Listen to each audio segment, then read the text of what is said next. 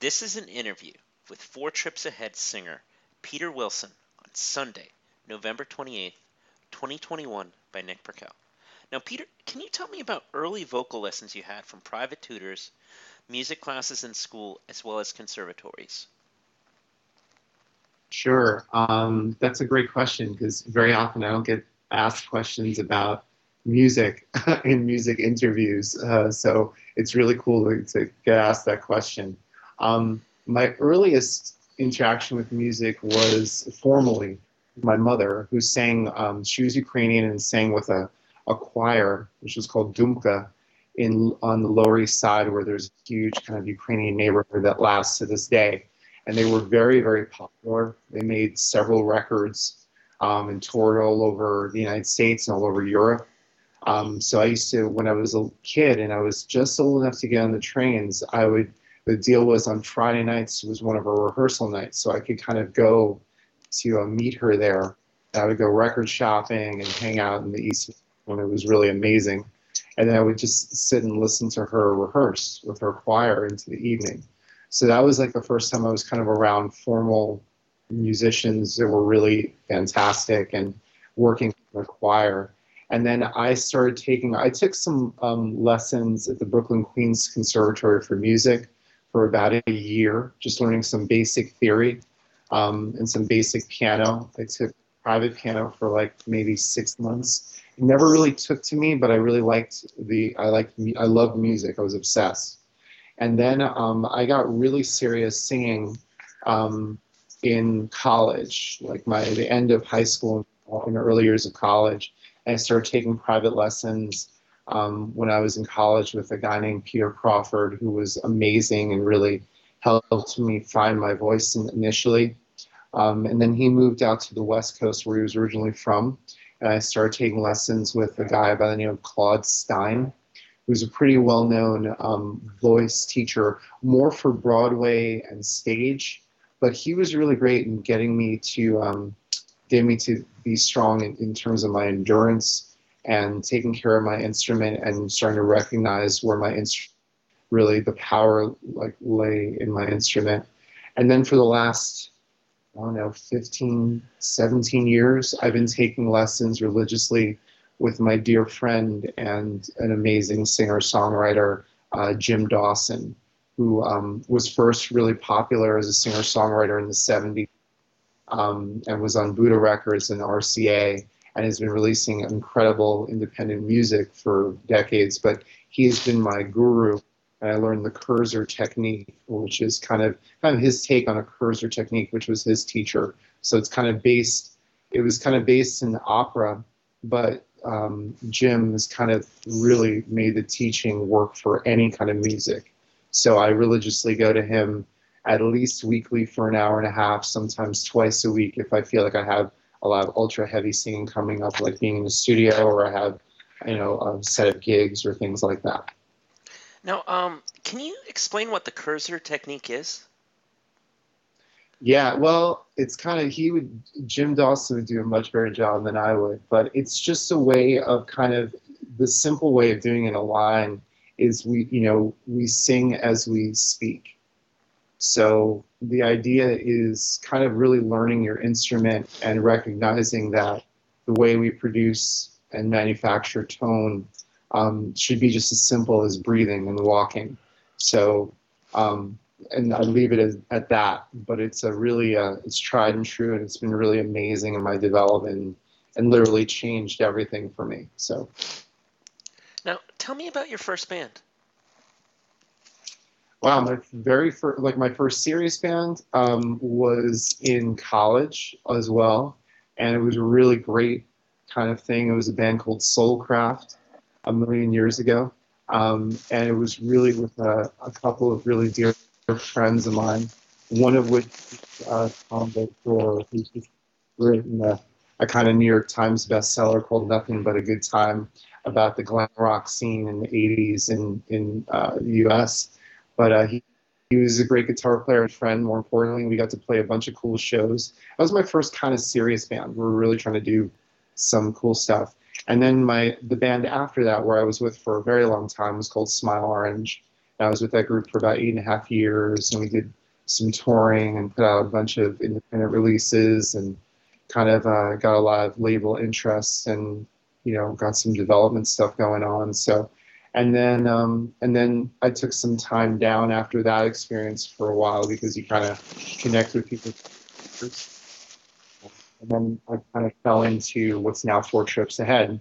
Um, since I knew the guys um, from Four Trips Ahead because they were in a band and I was in the band Smile Orange, and we just kind of were friends and started to get to know each other. And Brian and I, in particular, became really good friends before I was ever in a band with him. So that helped a lot in our relationship and, and trusting to want to kind of collaborate again with people after spending a long time with a band that didn't quite make you know make what we wanted to set out to do. So. Now, I guess, tell me about the history of Four Trips Ahead.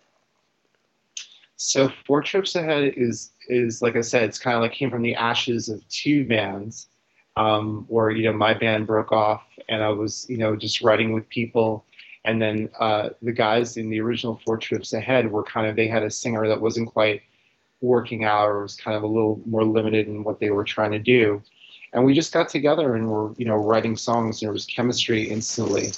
Um, and we just, you know, immediately I kind of told everyone I was really interested in just doing original music. I love hard rock and kind of, I love metal and I love, but I have a lot of influences. I love music, period.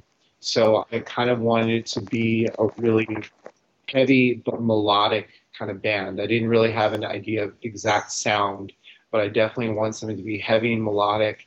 And I wanted the players to be great and for us to kind of, um, take a lot of chances with the music we do and to not be afraid to stand out.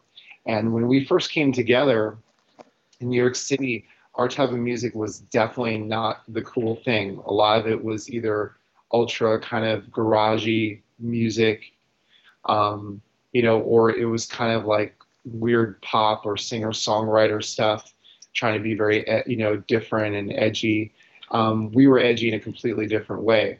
So we were kind of melding a bunch of styles. So it was kind of interesting when we started out.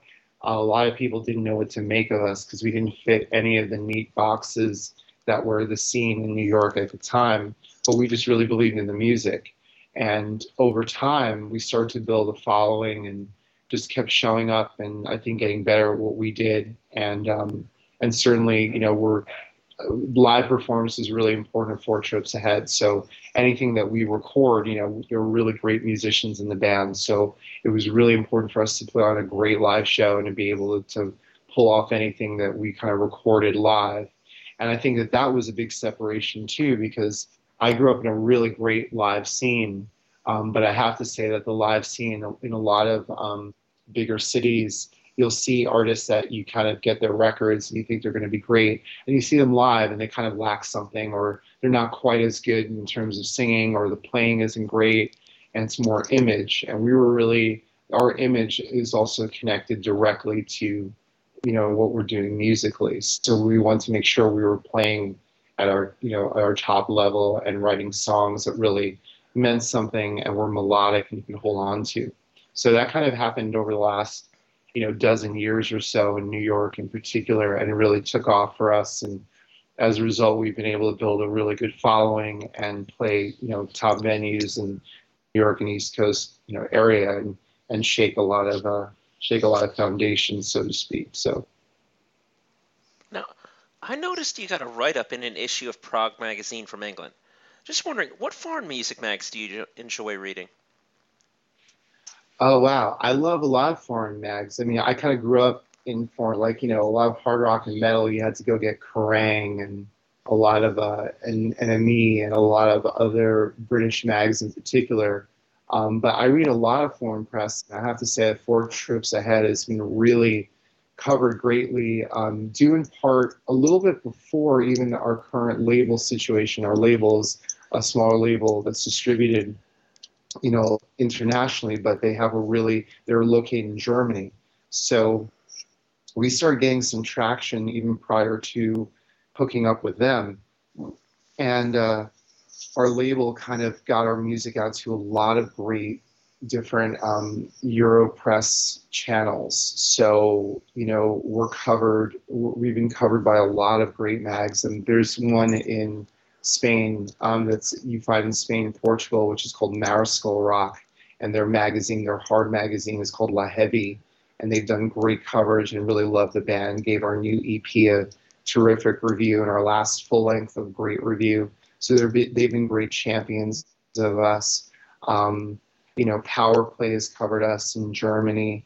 Um, we've we've gotten you know like you, you noticed the Prog thing, which was cool. They did a they did a short write up of us and kind of featured one of our tracks in the summer of 2020. Um, you know uh, about us. So it's been really we're, we're getting we get a lot of really good foreign press. Um, like I said, particularly in the hard rock metal circles. But uh, I read a lot of that. Like Uber Rock is another one that really is great. Um, Metal Force. There's an Austrian magazine called Stormbringer that's great. Um, and there's actually even an Australian magazine uh, called May the Rock Be With You, I think, or something. They did a great write-up of us. But I would also say that we're, we have gotten some great press here in you know in America too, like Ghost Cult magazine that really likes um, us hard rock, and they're great for hard rock and metal, and they, they really cover us and have been supportive. Uh, we've got a great we've gotten great reviews from Sea of Tranquility, um, and we're hoping to hear back from Brave Words and Bloody Knuckles and some of the others. Pause and Play just did a big write up of us. We got a huge write up in uh, about a month ago for the November December issue of Ion Indie Mag, which is like a really great independent magazine that covers hard rock and metal, all sorts of great music. So, um, especially of late, I would say that over the last year and a half, since our full length record and the new EP came out, we've been getting really great coverage, and we, which is really appreciated. I see. Like with me personally, I love nothing more than Burn magazine out of Japan. Um, yeah, that's been going since 1984. You know about it? Oh, I know all about Burn. I grew up. I used to get. Uh, I used to save up my dough because I don't know about you, but those early, you know, Burn was so expensive compared to even the other import mags. But it was like you were buying a book every month, you know. But I love Burn. I mean, I used to like relish when Kiss or Queen were on the cover of Burn, or you know, and then later on like Maiden and groups like that, you know. So yeah, I love Burn. We haven't been featured in Burn. We're trying to Actually, I think our stuff was just sent out to them not long ago. But they would be a great magazine to be covered by. But we, I, I totally love. I, I think Japanese, um, the Japanese get music in general, and they respect it and they cover it well. But yeah, I love Burn. It's a great magazine. Now, what would you say when the pandemic set in? Uh, what bands and albums did you find you were drawn to the most? Well, that's a great question. Um, I I've actually been personally. I I mean, I always listen to a ton of music. I'm kind of that's my thing. I'm like a sponge. I I'll watch. I love films. I love you know visual stuff too. And I have a lot of friends and family that are in the film industry. But I've never like I cannot watch TV for months and not care. You know, music though is quite the contrary. So, um, but in terms of when the pandemic hit, I you know I'm a vinyl head, so I've never gotten rid of my records. So I was really I was doing a combination of you know still buying new music that was out there and deep diving on on records. So um, everything from I mean it was such a huge like spread. So everything from things like I don't know like old Deep Purple records and you know and Thin Lizzy records. I'm a huge Thin Lizzy fan. To um, to listening to I don't know things like Stevie Wonder, um, listening to Peter Tosh and a lot of reggae records um, trying to find, you know, I'm a huge Nina Simone fan. So kind of like uh, it was all over the map, um, you know, listening to, to stuff. Um, you know, so I can't really say there was one area. I mean, I have I'd have weeks where I was deep diving in like the Beatles and the Stones, and other weeks where I was kind of immersed in Bob Marley and the Wailers and Burning Spear or Steel Pulse, and then other times like really about all about Sarah Vaughan, you know, or um, or you know, or Ella Fitzgerald, or you know. Um, so we kind of, and the band is like that too. You know, I, you know, I I felt it was a, kind of a weird period because you kind of didn't know when this pandemic was going to end or you were going to see kind of light at the end of the tunnel. And obviously, we're still in it and it keeps coming up. It's just morphing. But um, it was really great because I felt like I connected with a lot of music that kind of built the foundation for what I do and what my band does. And, and so it was really great revisiting that and also getting us some space from the, you know, we live in New York City, so we move, we're always constantly looking for the next thing. So being able to kind of stop and reevaluate and kind of check out things that you listen to a lot that built the foundation for what you do was really valuable. Now, I heard in an old interview from you that your last album you recorded primarily on the subway. Like, what's changed about the personality of your songwriting style for uh, Remnants? Well, we didn't record it on the subway per se, yeah. but like a lot, a lot of a lot of late nights. So my we we rehearse. We're in the music building straight in, in central Manhattan, right outside of in between Times Square and 34th Street, like Herald Square. So we're right on 8th Avenue, where like a lot goes on, and we've been in that music building forever. So. Um, a lot of times I was coming home late from rehearsals, and very often I'd listen to rehearsals and work on lyrics. But I'm a kind of I'm a people watcher, and I, I love getting ideas and kind of create characters or you know, I'll write down phrases or I'll get like um, verses that will come to me. And sometimes I say, oh, great, that's going to work perfectly for what I'm working on. And other times it's one of those things like, wow, that's a great moment. I don't know what I'll use it for or if I'll use it, but I'm going to write it down. You know, sometimes it's a name or a phrase, sometimes it's a line, sometimes it's, it's a whole, you vomit a lot and it becomes like a poem or it, which eventually breaks down to the lyrics. So we had a lot of that going on. I mean, leading up to the pandemic, the pandemic was really interesting and weird because we were, um, I was writing a lot lyrically at least about what was happening and the feeling of how we all were feeling in this country, you know, with, the, with heavy divisions kind of coming up, you know, things from our past and our history that have never been resolved really coming up in full force and, in, you know, in the, in the climate that we're in and just feeling the tension and you know the stress that a lot of my friends and um, people around me in New York just felt. So a lot of my writing on remnants had to do with that and and trying to look for better and rise above despite being kind of pulled down into this. Um, so what happened is that we were writing the goal was to write for a full length record and our last record we did it in a way that we really liked. We wrote a bunch of songs and we picked like the five that we liked best and we felt worked together thematically and then went in and recorded them and then we kind of wrote some more and then saw picked another five and that became our last full length. So we did in kind of these two intense sessions where we finished everything. We felt it was really productive and we could really uh, and, and really kind of focus our, our work and be really um, a little more critical of what we were writing and making sure that our stuff was the best it could be. So the goal was to do the same thing for what was going to be a full-length record. And so we went in and we had we had already played a bunch of these songs live and gotten great responses and people asking us what was that song. And so we'd honed in and we said, you know, we have these five great songs. Why don't we record them now while they're fresh and we're feeling that they're really ready. So we went in and we recorded, and this was like, um, you know, the end of. We, we started tracking, I think, at the very end of 2019 into January-ish of 2020, and um, and then we started to like kind of finish up. So we do all the basic tracks as a band, and we you know come in and I'll do some more vocal stuff, tweak some areas, do a bunch of harmonies, um, and the band kind of comes in, particularly Brian. Um, you know, my guitar player will come in and add guitar layers, and we did all this work, and we did harmonies, and so we were working on. We kind of finished all this up in February of 2020, with kind of some goals about okay, we'll release a single, we'll do these things, and we'll come back in a few months and finish the album. Well, uh, lo and behold, we finished tracking this stuff in February, and then in early March, the pandemic hit. So everything, you know, grinded to a standstill. And it was just really, you know, it was interesting. And our label was talking to us and it's like, hey, what's going on with the record? And we're like, record, you know, we're, we kind of got cut off in the middle. And so it occurred to us that when we were like listening back, the song sounds so great, and they really had like they worked really well together.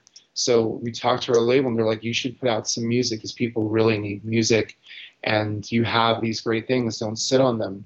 So we were able to kind of work long distance and, and do mixes with our brilliant, you know, mix engineer Nick Cipriano, we've worked with for well over a decade. And he just caught the energy. He thought the songs were great and he was equally excited. So we were very lucky. We had our team kind of together, even though we were not physically in the same space. We were lucky, just it was pure luck that we kind of finished everything before the pandemic really got bad and shut everything down. So in the meantime, we were mixing, and that's how the songs came together. So I would bet that a lot of those lyrics were still written on trains and things like that at the time.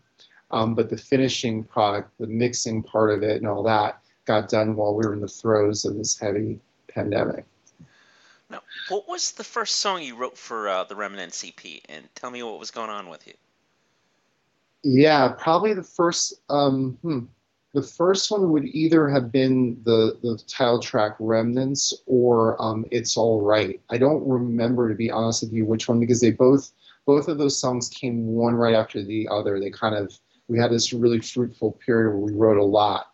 And those two songs, and a third song, which actually will hopefully be on the, the full length, was another one. They all kind of came out within a month, really one on top of the other, just all these great things. So um, both of those songs, if I focus on one, I would probably, my guess would be, I think it was Remnants that might have been the first one. Um, you know, we just, um, our, our guitar player kind of wrote this great, like, melodic, kind of heavy thing.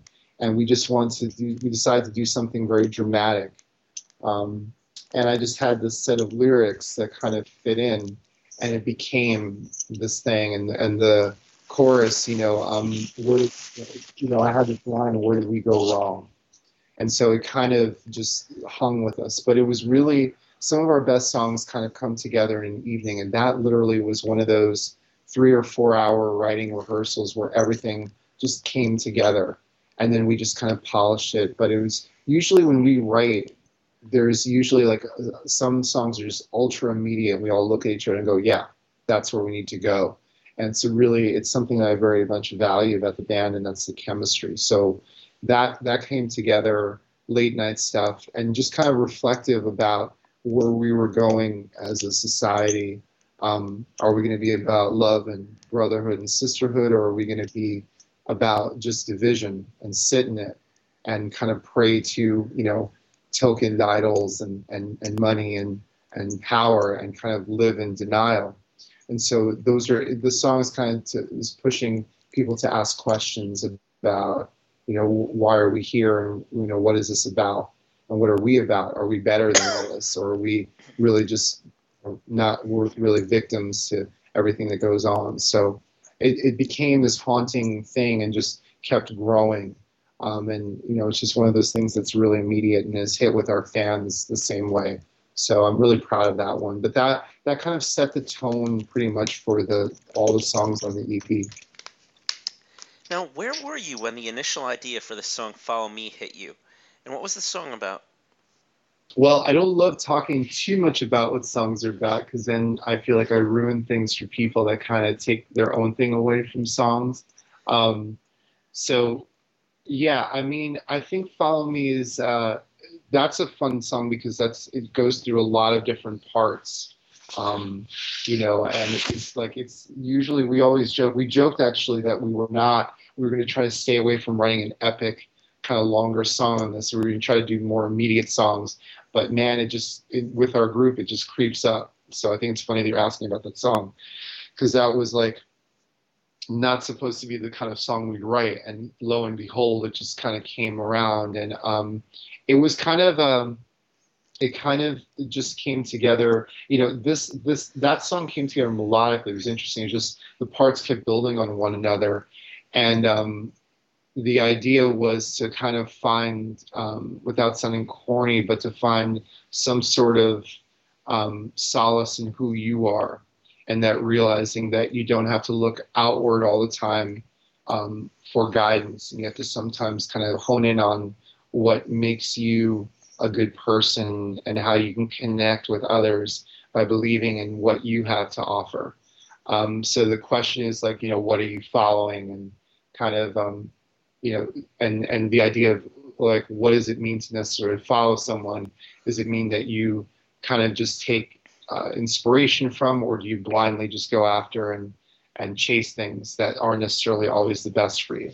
So there's a lot of introspection in that song, and you can kind of read between the lines and what's happening there. But that was like kind of like another, that took actually several weeks to kind of pull together because we wanted to have all these different feels and kind of, uh, and the lyrics to really connect with the emotions in the song. And there's, you know, as you know, there's this acoustic break in it, which I think really is something different and, and really um, makes the song a little more unusual. Now, what would you say is your most cherished musical possession in your collection? musical possession. well, I mean, personally, it would probably be. This sounds very, very, you know, like this might sound very strange to folks, but I would say like a musical possession, quote unquote, would definitely be um, my lyric books and like all my notes um, for the last. I have like several books over the last you know, I don't know, two decades, maybe three decades, where there's a lot of, like myself, if you want to learn about who I am as a person, in those books. So, in a sense, that would be, if that was a possession, that would be kind of the most cherished thing to me. And that sometimes I like looking back. Not too much, though. I don't really kind of go deep dive, but I like knowing that they're there. Um, because it's kind of like, it's if I ever want to kind of crack into what I was thinking at the time, I could probably look at what I was writing lyrically. So those on a personal level are probably the most cherished. But you know, um, I don't know. Like I don't think too much about possessions like that. I don't really because I see music as you know we're creating something that is not you know something that does not exist. It's just something that's you know the closest thing to some spiritual kind of upliftment is art. You know whether you're you're creating something from nothing. So I, I would say that you know on another level the other most cherished thing would be just all the music that I've recorded, um, and particularly the last few Four Trips Ahead records and releases have been super important to me. I think they're I'm really proud of where we're going sonically, and I think it really represents something different and fresh. Um, so yeah, so but I don't really even see that as a possession per se because it's something that's open for people to kind of dive in and listen to, and you know hopefully get some sort of um, strength from and some inspiration from. And what is your favorite yeah. urban legend or ghost story from New York City? Ah, there's so many. yeah, I mean, growing up in New York, it's always stories, you know, um, some of which were very true and some were not.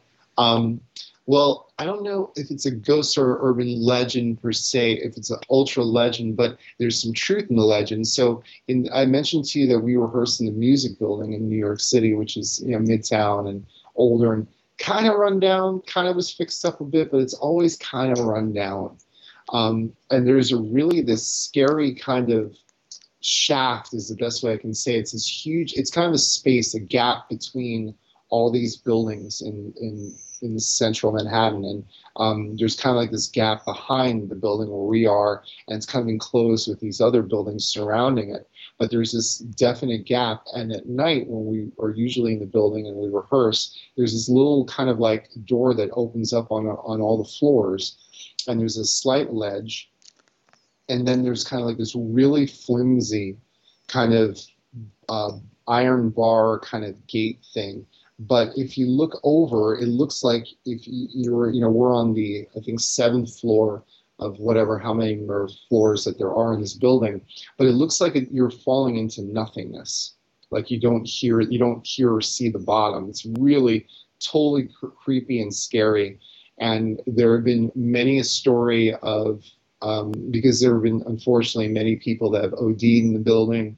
Uh, there was a suicide in the building, and there are a lot of stories about musical spirits and um, and people that have been seen late night um, that you know were former musicians and former people that spent time in the music building and that their spirits are kind of trapped in that in that like kind of chasm and I'll tell you, it's really creepy. So I don't think about it too much, but it's definitely I can see that the energy there is very dark and weird.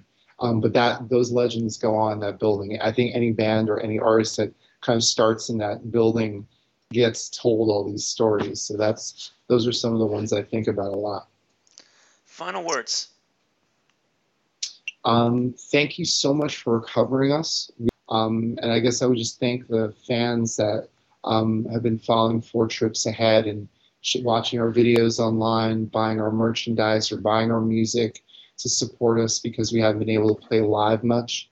Um, we're hoping that things in the spring of 2022 will allow us to play some shows. We're hoping that our label can bring us out to Europe and do some long awaited shows as well. But I just want to thank people that are listening and, and definitely hope that more you know your readers will check out what we do. This has been an interview with Four Trips Ahead singer Peter Wilson on Sunday, November 28th, 2021 by Nick Purkell.